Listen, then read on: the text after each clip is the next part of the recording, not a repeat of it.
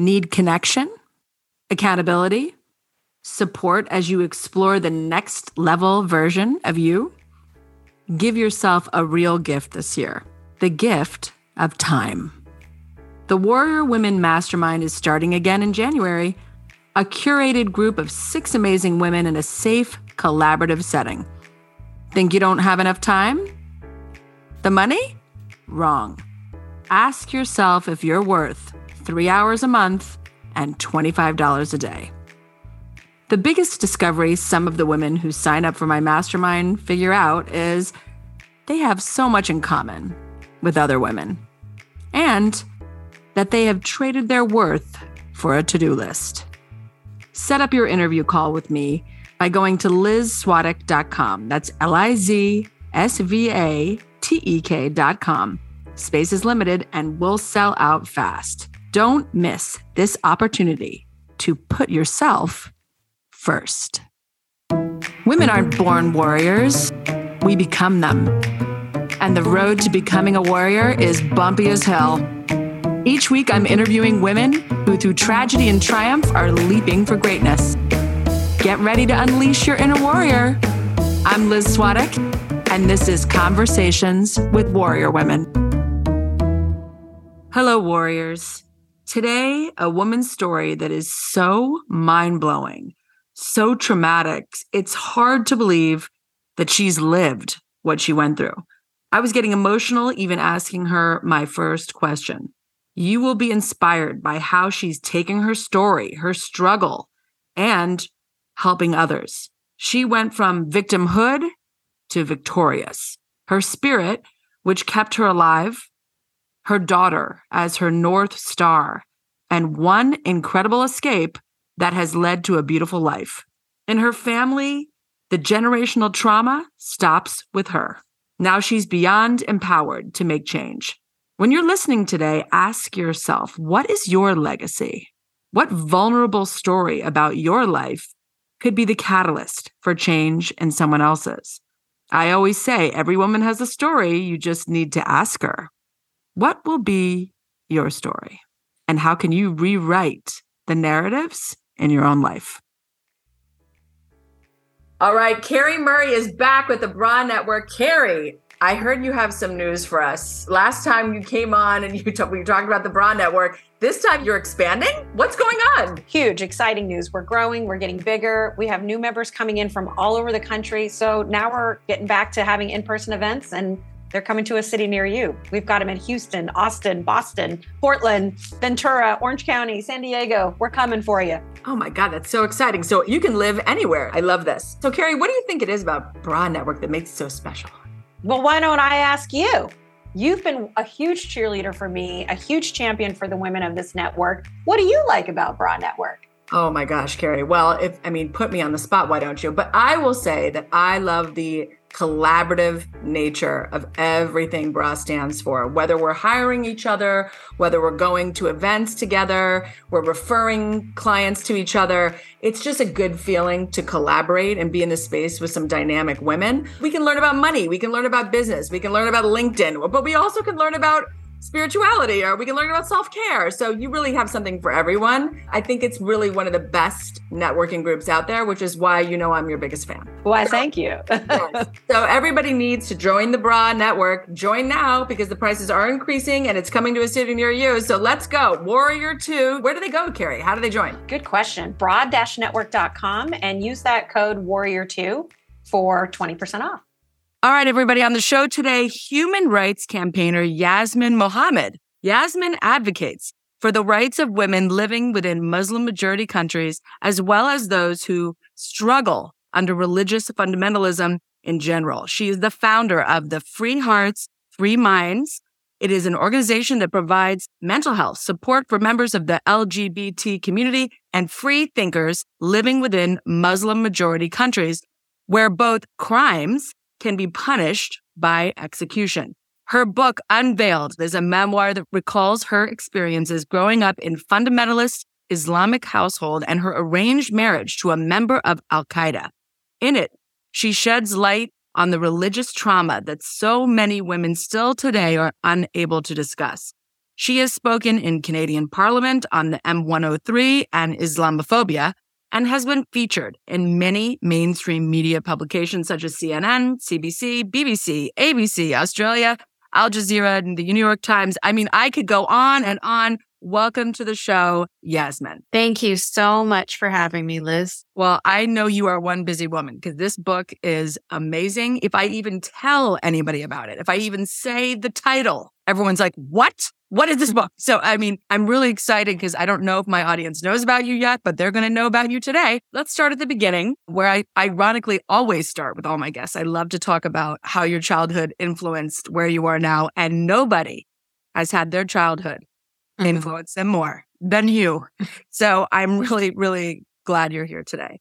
You grew up in a fundamentalist Islamic home, but in the Western world. Reading your story, it's so traumatic, so abusive, so much trauma for a child. How in the world did you survive this as a child? You know, now that I've started speaking out and I've got my own podcast called Forgotten Feminists, where I'm speaking to different women who have also overcome, and we started to find a common thread in all of our experiences. And that common thread is that each one of us kind of had something in us where we believed that we deserved more, you know? Like we had a hope or we had a fire within us. And no matter how much they told us, you are nothing, or something in us that was saying, but you are, you know, don't believe them, you know, just play along because you have to but don't believe them, you know, and just dream of a better life, hope for a better life, visualize a better life. Weirdly, we all did this, you know, completely. These are the days before the words visualize and manifestation were, you know, buzzwords that we were all saying. Right. Way b- before any of that, you know, as I recount in my book, you might remember where I talked about how before I would go to sleep every night, I would imagine the apartment that I would live in alone, which was completely forbidden. Women can't live on their own. And I would, you know, I would imagine it pillow by pillow, you know, every single fiber in the carpet. Like I just would visualize this thing, bring it to life. And so many other women that I've spoken to did similar things where they would write down in their journal step by step. This is what I'm going to do. I'm going to marry a man that looks like this. I'm going to have three children. I'm going to have this job. I'm going to live in this country. And it all came true. You know, all these things that they had dreamt for themselves came true. And as you're writing them, as you're dreaming them, as you're hoping them, as you're thinking them, you don't really ever think that it's going to come true, but it just keeps you alive. You know, it just keeps you from falling into that dark vortex that's pulling you under. So I think that, you know, I don't know what it was that was within me and how I was able to keep that flame alive. I mean, I got to be honest, it was extinguished many times in my life. I know that for a fact, but somehow I was able to bring it back. And the very last time it was extinguished was, as you mentioned, when I was married to that Al Qaeda agent who my mom chose, quote, you know, she said, I needed to find a man that was strong enough to control you. That was the aim. And that's what's so crazy too, Yasmin, because I think in our minds, we're like, oh, this whole fundamentalist Islam thing is propelled by men. But when yeah. it's propelled by women, that's yeah. I think so confusing. Like if your mother is holding it up, it's it'd be one thing if she was being forced, and you know, if I can see how that could be so confusing. Honestly, Liz, it was one of the hardest things for me to be able to admit to myself was that this. It's easy to blame men. It's easy to blame the patriarchy. It's easy to do the us and them. But the truth is women uphold it and women police each other probably more viciously than the men do. Mm. You know, it's women that take their daughters to get FGM. It's women that perform FGM. It's female genital mutilation. It's completely a, a women led barbaric practice. You know, you can see now with the videos that the women from Iran are sharing, incredibly bravely sharing with us. You can see the religious police. They're women. It's other women that are policing other women. And throwing them into these vans. And they're getting the men to do the muscle work of pulling the women into the vans and stuff. But it's women that are going and finding other women and pointing them out. I think the new generation of women coming up are like, I'm not having this. I think that's what the tipping point moment is that it's going on in Iran right now, right? Like, I mean, mm-hmm, if I'm not mm-hmm. wrong, absolutely. but it seems like this younger generation coming up is like, uh uh-uh. uh And we're going to film you and show yes. you doing this so the whole world knows what you're yes. doing. And then the old kind of regime, the old way of life is being slowly forced out. And, you know, there's a, I guess, a panic to hold on to that old way yeah. I mean, most of Iran's citizens right now are under 30. That's just the way their demographics work out. So it's not in their favor. It's not in the regime's favor that we've got this younger generation of people and a lot of them have access to the internet and, you know, their, their minds are open. You can't, even though this Islamic regime is a very closed society, with the internet, it's really hard unless you're North Korea it's really hard to completely separate your society from the rest of the world and what's going on. Most of Iranians are atheists too. I mean, it's an Islamic Republic of Iran, but the fact that this religion has been shoved down their throats in such a vicious manner for the past 43 years of course you're going to end up with atheists at the end of it. I mean, they want nothing to do with this religion. And it, I have to underscore how dangerous it is, though, because we spend a lot of time celebrating Iranians for what they're doing. And of course, they're beyond brave and they deserve all the celebration in the world. But there is such a dark side to this. There, there are so many men, women, and children that are being killed day. They kill people like flies, you know, and people are losing are separating themselves from their families if their families are involved in any kind of activism. So it's not just deaths, but there's all sorts of destruction that's going on yeah. in the country right now, but it's a revolution and it's a bloody revolution. But, you know, of course, I wish them all the best. It was Iran started this whole thing, you know, in the 70s when, when the Islamic regime took over in Iran. That's what sort of encouraged political Islam all over the Muslim majority world. I don't know if you've seen the pictures, but you can see like Egypt and Libya and Iraq and even Afghanistan. Before that, people were secular. People were moving along with everybody yeah. else in the West. I mean, not at the same pace, of course. They were still behind the West, but they were moving in that direction. You didn't see religious people unless it was like in the villages with the uneducated or the illiterate or the, you know, so few people were still hardcore, you know, Muslims. And now because of it being connected with oh, politics. Yeah. Yeah. And power. Marry the religion and the politics. Exactly. Yeah. And not so anyway here too, by the way. So of course, I mean, yes. This this yes. is what people really need to understand, right? Yes. Is it that when you put these two things together that have no business being together, religion and so politics, dangerous. no business. It's so dangerous. This is you're watching Iran is an extreme version of what happens when you start going down that road. And that's what people don't realize. They think, well, how can it be bad? It's Christianity. We're, you know, we're telling people, but then it starts with one of these great intentions of morals and, you know, everything's going to be peaceful and it's going to be safer and better. But then it ends with this kind of control, this kind of abuse because it goes out of control. Exactly. Yeah. And that's exactly what happened. Well, well, I send a pre interview form and ask questions. And I asked, and I always ask the same question. I ask, you know, what is a moment that your life changed on a dime? And your answer is, it, I literally like, it choked me. I was like, oh, you say, I say, tell me a moment when your life changed on a dime. And you said, when the terrorist I was forced to marry and my mother were chatting about when to take my daughter to Egypt to get her genitals mutilated with a razor blade. Holy shit, Yasmin. Yeah. So that was, I mean, you were talking before about like you know, when I was talking about that light being extinguished in me, that was one of the times when I was so dehumanized. I was so demoralized. I was so nothing. And then when they started talking about when they were going to take my little girl to like my perfect little baby girl that I'm holding in my arms, she's barely a week old.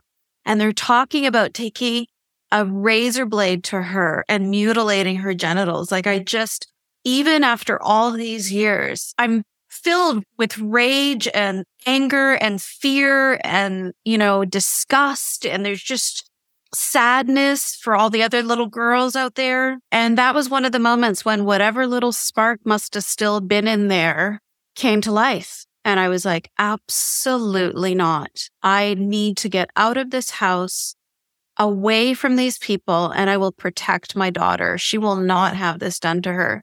I mean, at the time I had a high school education, you know, I had a kid. I had no connection because this is the days before social media. I had no connection with, you know, that's what abusers do too. First thing they do is separate you from everybody. I did had no idea how I was going to do it, but I was absolutely positive I was not going to let these people hurt my baby girl. And she saved my life. I tell her that all the time. If it wasn't for me needing to get her out of that house, I wouldn't have ever have found the courage to get myself out. That's incredible. Incredible. And, you know, the human spirit is so amazing because you over here dreaming of your carpet, living in your apartment.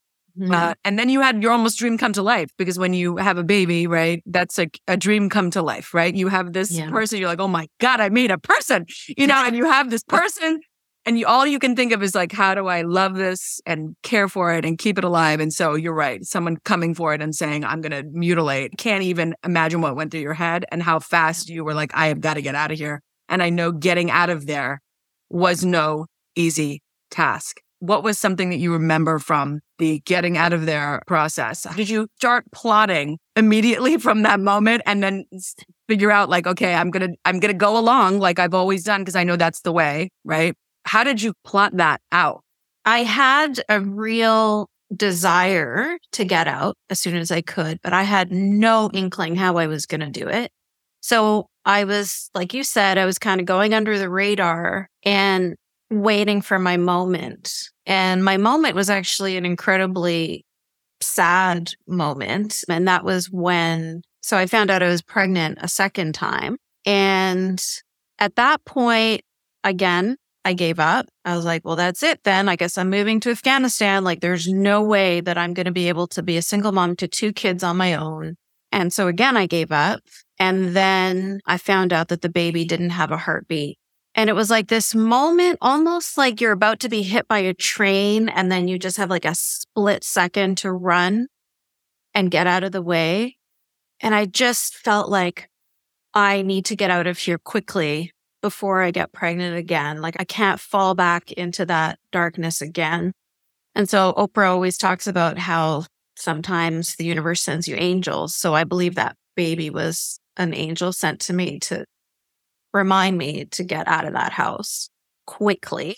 Enough with the just like waiting for the right moment. There's no right moment. Just get out. When I went to have the D&C surgery, because I was going under general anesthetic, the nurse told me that I would need somebody to help me with my daughter afterwards because I would be a bit groggy. And she said, you know, you'll probably need someone for like 24 hours or, you know, a couple days or something. But I told him that I'd need someone to help me with our daughter for the next seven days. I knew he would never do it. And so I knew he would say, well, go stay at your mom's then. And I also knew that it'd be easier to get away from my mom than it was to get away from him. Yeah. And so when he sent me and my daughter to my mom's house the next morning, you know, even though I'm still in pain from the surgery, went through the yellow pages, found a lawyer through lawyer referral. At the time, they had a program where you could get, you could meet with a lawyer for free for half an hour or something. And found a lawyer close to me, went to her, covered head to toe in black at this time. I must have been quite the sight walking in with my baby, frantic because I needed to have this meeting with her really quickly before my mom came home.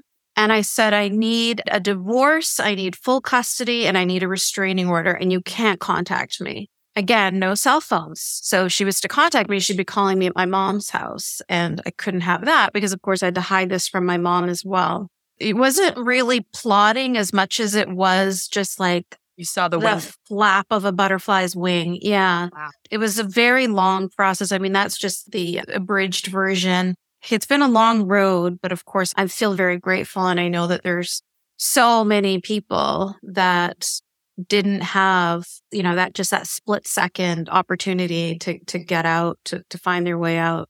Absolutely. so I am grateful.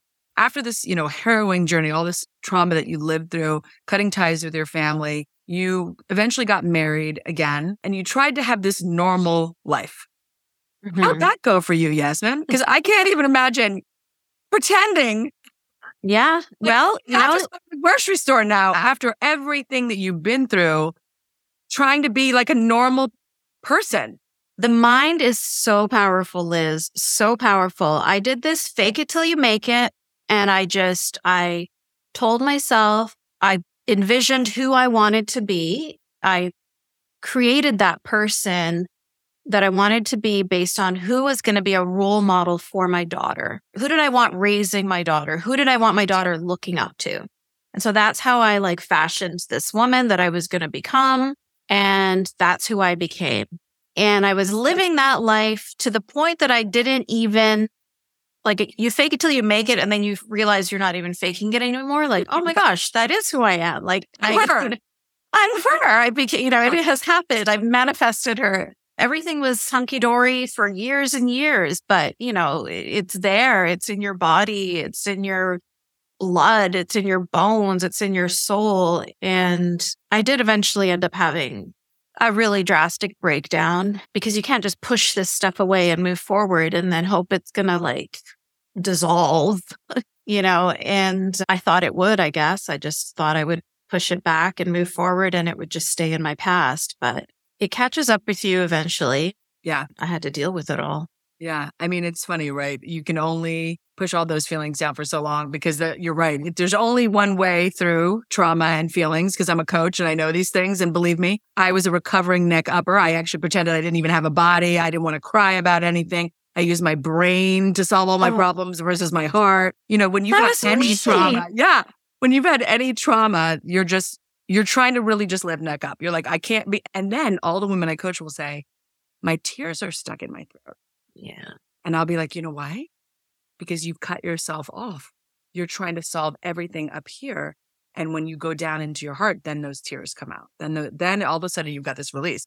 I know exactly what you're talking about. There's no way around the trauma. You have to go through it. I'm amazed that you were able to work through this. And I know it's still, it's not like it's like one and done. Oh, now I'm done. I've healed. Mhm. You know, I get Mm-hmm. that it's not also a one and done. So I, Mhm. I, and I, and sharing this book obviously is going to make so many other women feel seen, you know, and what they've been through. So tell me, how did your book, and I love the title of it because it's to me taking your story, but also uh, making people understand like, this is how this happens. It's called Unveiled How Western Liberals Empower Radical Islam, which I'm sure is would shock the shit out of everybody. But how did that book come about and how did it bring you out of hiding? So that actually happened because of an episode of Bill Maher's show Real Time. And he had Sam Harris and Ben Affleck on the show. And Sam and Bill started to talk about Sam's book that was coming out. And the book is called Islam and the Future of Tolerance. And the, and Sam actually wrote that book with a Muslim man named Maajid Nawaz from the UK. And they were talking about how in you know, according to Pew Research, it was like 86% of Muslims, or sorry, of Egyptians. So yeah, they're usually Muslims, believed that anybody who denounced the religion of Islam should be killed. And with my family being from Egypt and with me denouncing Islam, I really felt like these men were talking about me on HBO. So it was pretty crazy because I even ignored myself. I minimized myself. When you're being raised Muslim, you get filled with a lot of self hate that you don't even know that you have.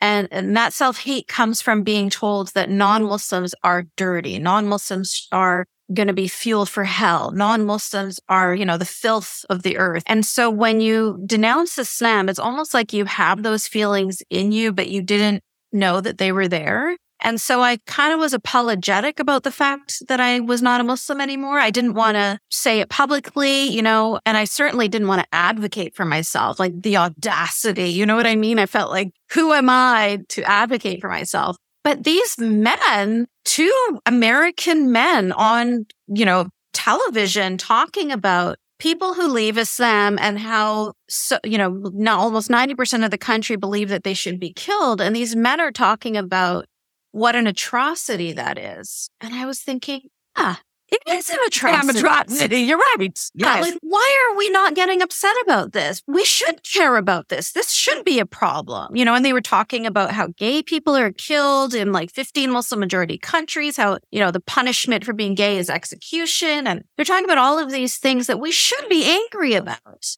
And of course, Ben Affleck jumps in and he's like, oh, you're being racist. Ah, oh, you're being Islamophobic. You're being xenophobic, blah, blah, blah. And so he silenced the conversation. So I went from feeling really excited and feeling empowered and feeling like, oh my gosh, these men see me like I matter. I didn't even know that I mattered to myself to having this guy come clamp it all down.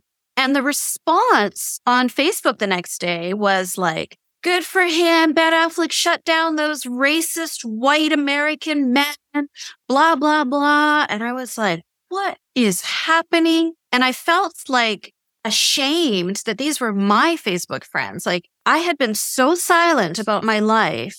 These are people that I'd known for like some of them like 15, 20 years and hadn't talked to them about anything. I hadn't shared anything with them. Wow. And so for them to have such a skewed understanding of what just happened, and most of them really just had a problem with Sam and Bill's skin color and ethnicity and sex. That was their biggest problem. And so I thought, well, okay, well, I'm going to speak out as, you know, an Arab woman with brown skin. And I'm going to say the same thing that these men are saying. And so you can't sort of just dismiss me because of my identity. It's going to force you to deal with the argument. And there you go. That's what made me decide to speak out. And what has been the response after doing this book? Because obviously you told this amazing story of a survivor, someone who's been through absolute hell on every level, betrayal, abuse.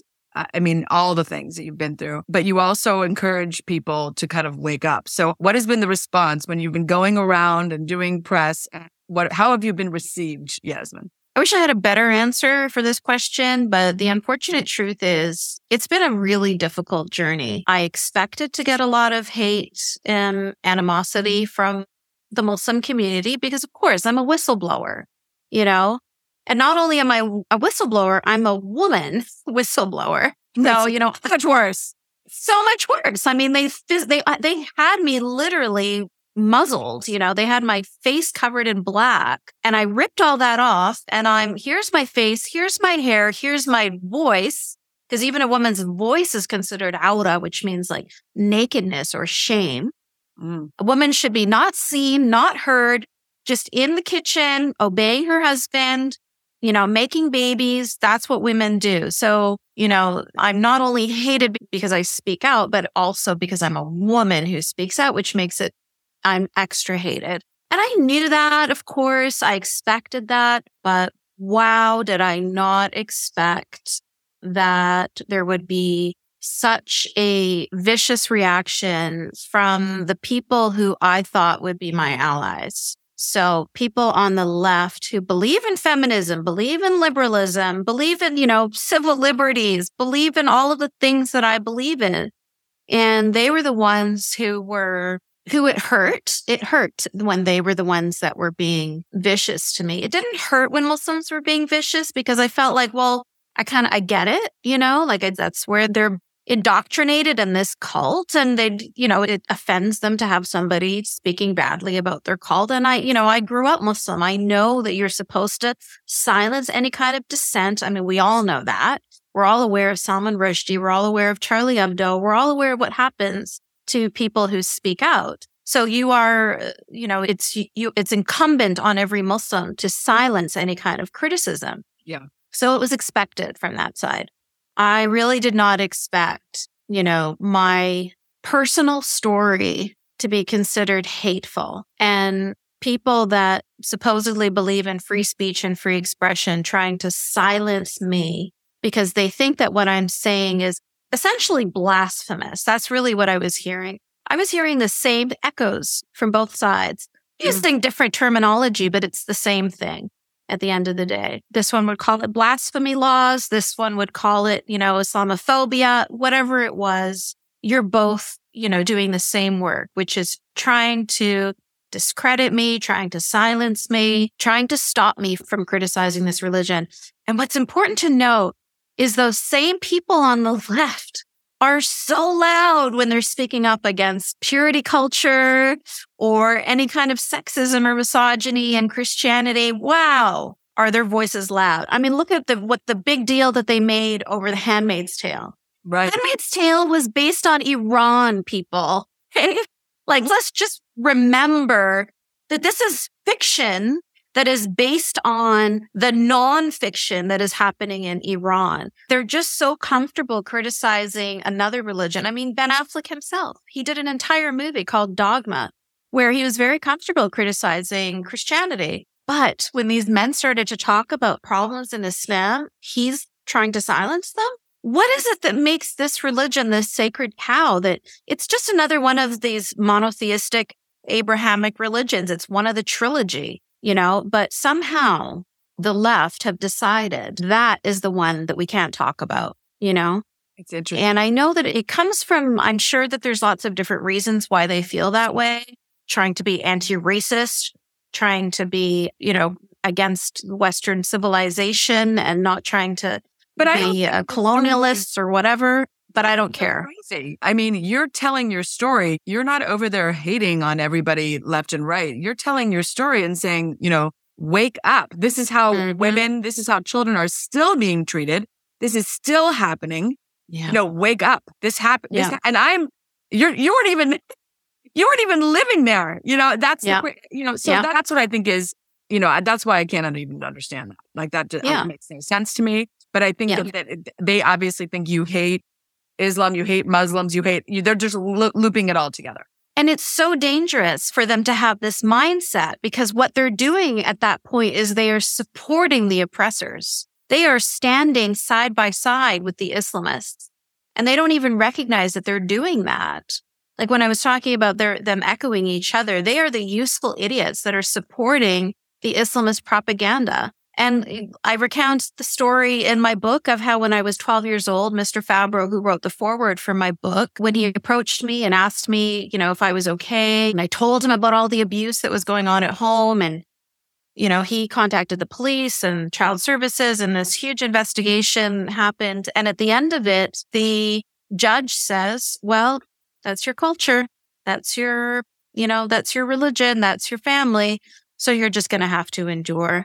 So that's how dangerous this cultural relativism is, this moral relativism, because you are basically telling me I don't matter as much as other Canadian girls because of this accident of birth that my family happens to be coming from this country in North Africa. So therefore you need to endure. If your family was coming from somewhere in, in Europe or if they'd come from America or whatever, then I would protect you.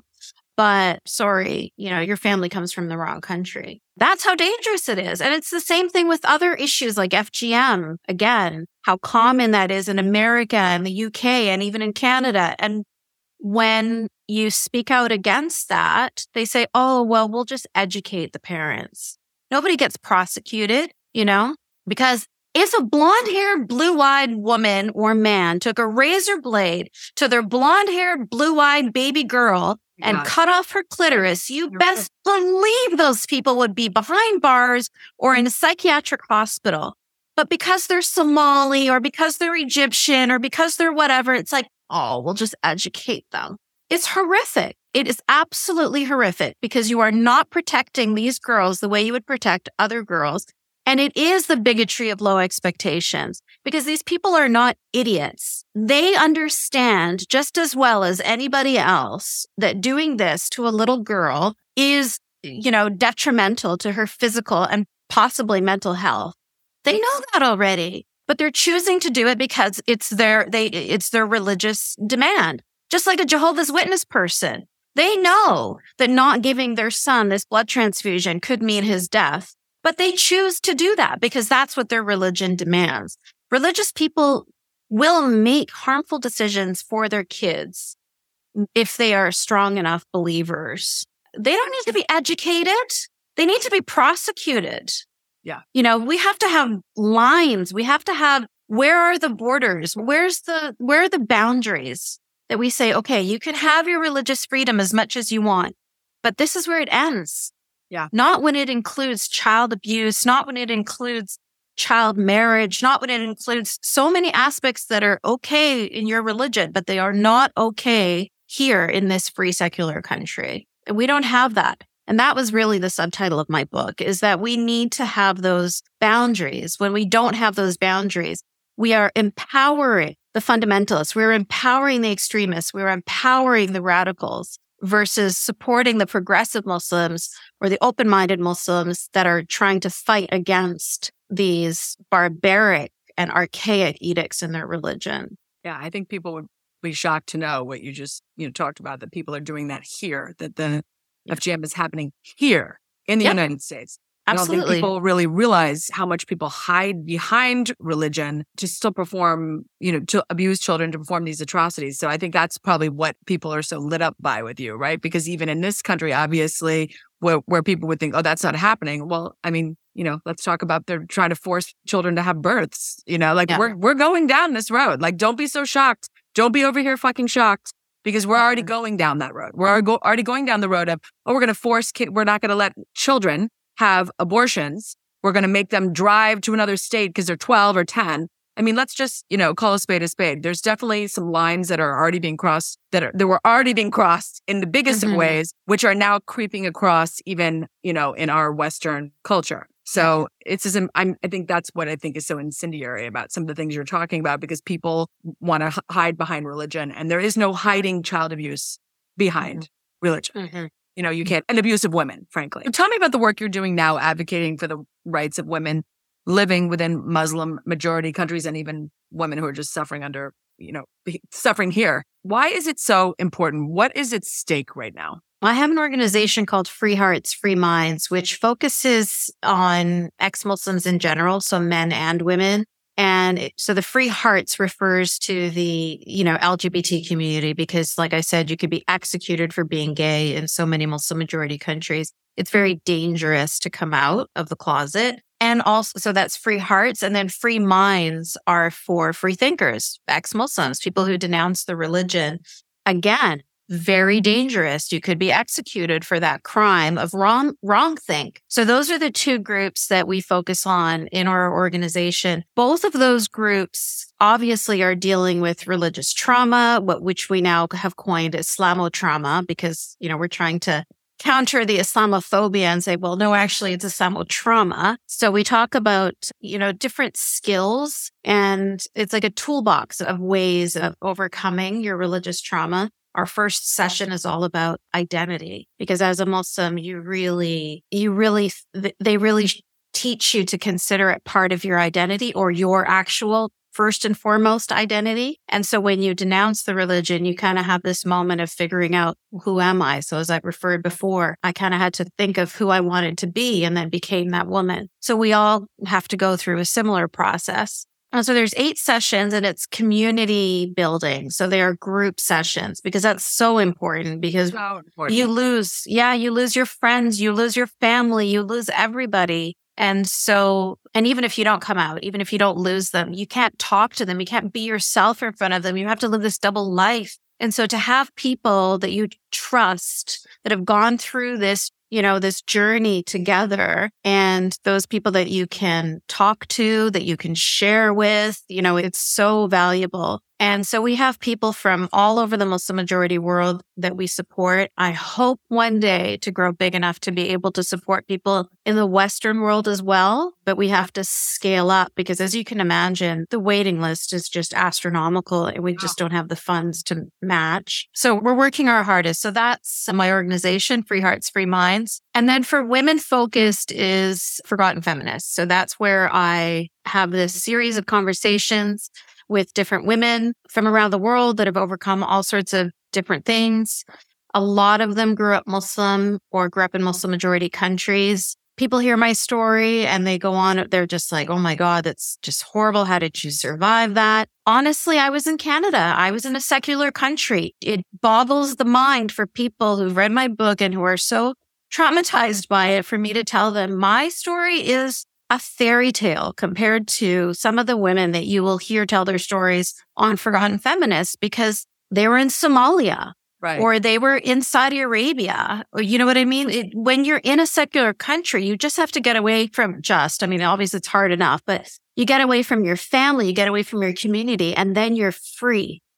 But the same can't be said for women in Saudi Arabia, or women in Iran, or women in, you know, in Pakistan or 50 other Muslim majority countries.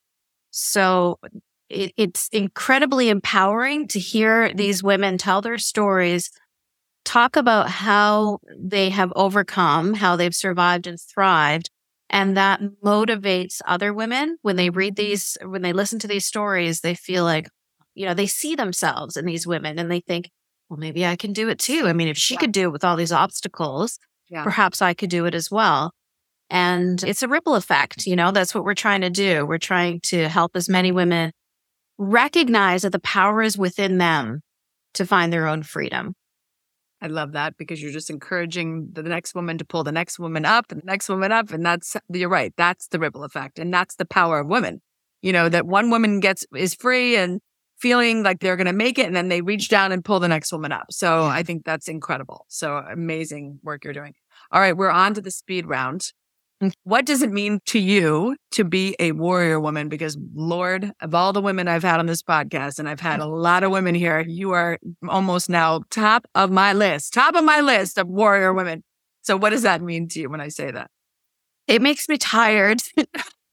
I'm a tired warrior woman. Yeah. Yeah, I think it's unfortunate that so many of us are forced to be warrior women. You know, like I wish that we could have not been. I wish that we could have just been able to just be. But uh, obviously, I'm very grateful that I had whatever it was in me and that I was able to get out of that situation. And, you know, kind of going back to what you just said, you know, the quote that I have on my Twitter is from Toni Morrison, where she says, the function of freedom is to free someone else. And I think that's really what it's about. Like I've, I'm very grateful to have gotten myself out. And I think that my duty, my responsibility, uh, you know, I'm compelled to now support other women that were in this, that are in the same position that I was in. Absolutely. What is a mantra or quote you live by? Although you just gave a really good one. So do you have another mantra or quote that you love or live by? I have quite a few of them. This too shall pass. That one I used a lot. I know it's got biblical connotations, but whatever. It works for It me. works. You know, I, I always carpe diem, which, you know, back to the whole Robin Williams and his movie, The Dead Poets Society. Because carpe diem is the total antithesis of Islam. Islam teaches you that this world is nothing and meaningless and it's the afterlife. You know, that's what you're, that's the real life.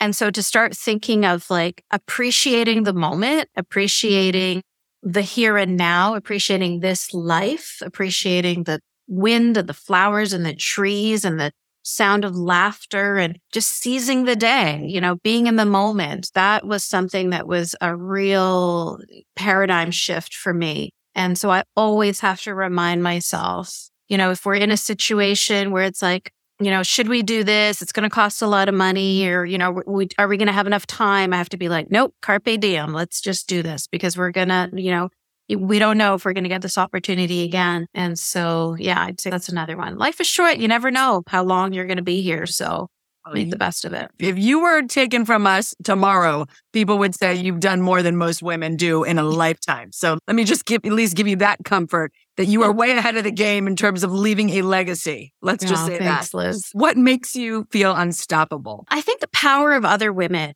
like the stories of other women, the energy of other women, the power of other women, it makes me, it reminds me that we are fucking goddesses. We really are, you know? Like you just, they try so hard to make us forget our power and to diminish us. And it's like, no, like we create life. You wouldn't be here if it wasn't for us, you know? So I just like that's what makes me feel unstoppable. It's just that power of women and being with other women who know their power. Oh, it's intoxicating. It just really is just makes you feel alive. It reminds you of who you are and and yeah, absolutely makes you feel unstoppable. Yeah. It's the whole reason I started this podcast. And I started it in COVID, right? Like COVID Oh. hit and the podcast released. And I was like, oh my God. But my exactly what you're saying was the reason I started this podcast. You're so right. And I always, with the women I coach, I always say, well, you, if you can create life, then you can change it. Beautiful. I mean, if you can create a life, you Mm. can change your life. So don't, I don't take any shit from anybody on that one. Cause I'm like, don't even sell your power that short, right? What are you most proud of? that my daughters, as far as I know, we'll find out, um, that my daughters don't have this childhood trauma that they have to overcome. You know, that they are, they, that they are light and free. They know their power. They've always known their power. They've never been diminished. They've never had to fight for their freedoms They've never had to fight to be seen.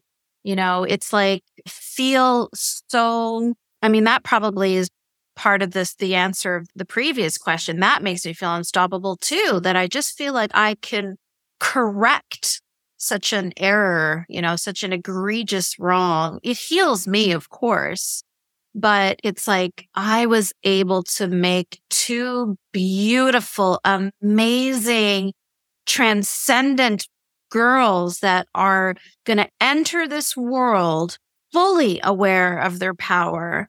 And I did that. You know, I'm so proud of myself for doing that. And I'm so proud of them. And yeah, that, I think that's definitely what I'm most proud of. Yeah. Oh my gosh, yes. And I, you know, just even thinking about how you've stopped that generational trauma, like it Yeah. stopped with you. Yeah. You just put a fucking stop to it. Like yes. just thinking of the power of that. I didn't know I was doing it, but No, totally. Well, you don't. We don't when we're doing things. Yeah. like- Just the power of stopping that and that everything from there forward is not, it's not going to continue. Exactly. I mean, that's the, uh, the pulling the other woman up too, right? Because knowing that it stops with them, it stops with Yeah. you.